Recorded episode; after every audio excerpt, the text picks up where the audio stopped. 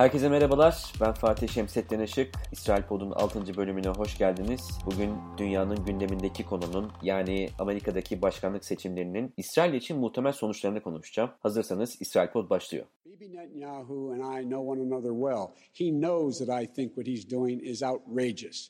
What we do is we have to put pressure constantly on the Israelis to move to a two-state solution. Not withdraw physical aid from them in terms of their security. Evet, Amerika'daki başkanlık seçimlerinde oy sayım süreci devam ediyor. İbre son bir iki gündür Biden lehine döndü. Muhtemel zaferine karşın görevi Ocak ayında alana kadar tartışmalar karşılıklı dava süreci devam edecek gibi görünüyor. Anketlere göre Amerikalı Yahudilerin çoğunluğu da Biden'a destek verdi. Peki Biden'ın başkanlığında İsrail ile ilişkiler nasıl bir noktaya evrilir? Bu bir merak konusu. Aslında bazı noktalar ışığında ilişkilerin geleceğini tahmin etmek hiç de zor değil. Örneğin Biden'ın İsrail ile uzun bir geçmişi var. 1973'te dönemin başbakanı Golda Meir ile bir araya geldiği bir İsrail ziyaretinden sonra o yıldan itibaren hep gerek Amerika'daki Yahudi diasporasıyla gerekse İsrailli yetkililerle içli dışlı olmuş. Bir parantez açalım. Biden'ın aynı zamanda ailevi olarak da Yahudilerle bir bağı mevcut. Hem gelini hem de damadı Yahudi. Tabi buradan tıpkı Trump'la Kushner ikilisindeki gibi bir senaryo beklememek lazım. Biden'ın samimi olduğu isimlerden birisi de şaşırtıcı gelebilir ama İsrail Başbakanı Benjamin Netanyahu. 30 yıldan fazladır Netanyahu'nun Amerika'daki yıllarına tekabül eden bir dostlukları mevcut. Bu yakın bağ başkanlığı döneminde Amerika-İsrail ilişkilerinin üzerine kara bulutlar çöken Barack Obama'ya nazaransa onu iyi polis olarak adlandırmayı mümkün hale getiriyor. Biden'ın dış politika kurmaylarına bakıldığında ise İsrail ile muhtemel ilişkilere dair ipuçlar sezilebilir. Mesela bunlardan birisi Daniel Shapiro. Obama döneminde İsrail ile alakalı toplantıların vazgeçilmez isimlerinden birisi olan Shapiro'nun 2011'de Tel Aviv'e büyükelçi olarak atandığını da biliyoruz. Shapiro da tıpkı Biden gibi Obama'ya göre Netanyahu ile yakın ilişkilere sahip. İlginç bir husus olarak da şunu zikredelim. Örneğin Biden'ın Trump dönemine dair belki de tek olumlu bulduğu şey İsrail ile Birleşik Arap Emirlikleri, Bahreyn ve Sudan arasındaki normalleşme anlaşmalarına dair arabuluculuk yapmış olması. Anlaşmalara dair Biden sanırım Trump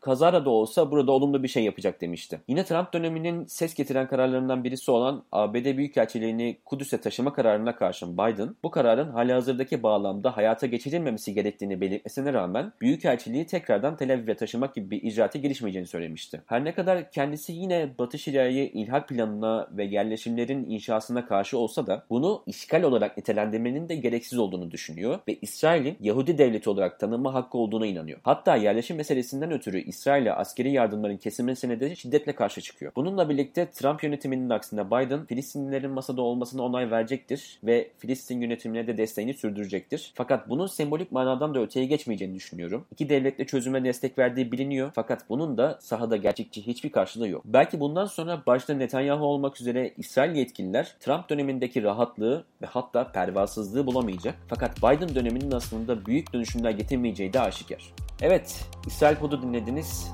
Haftaya görüşmek üzere. Hoşçakalın.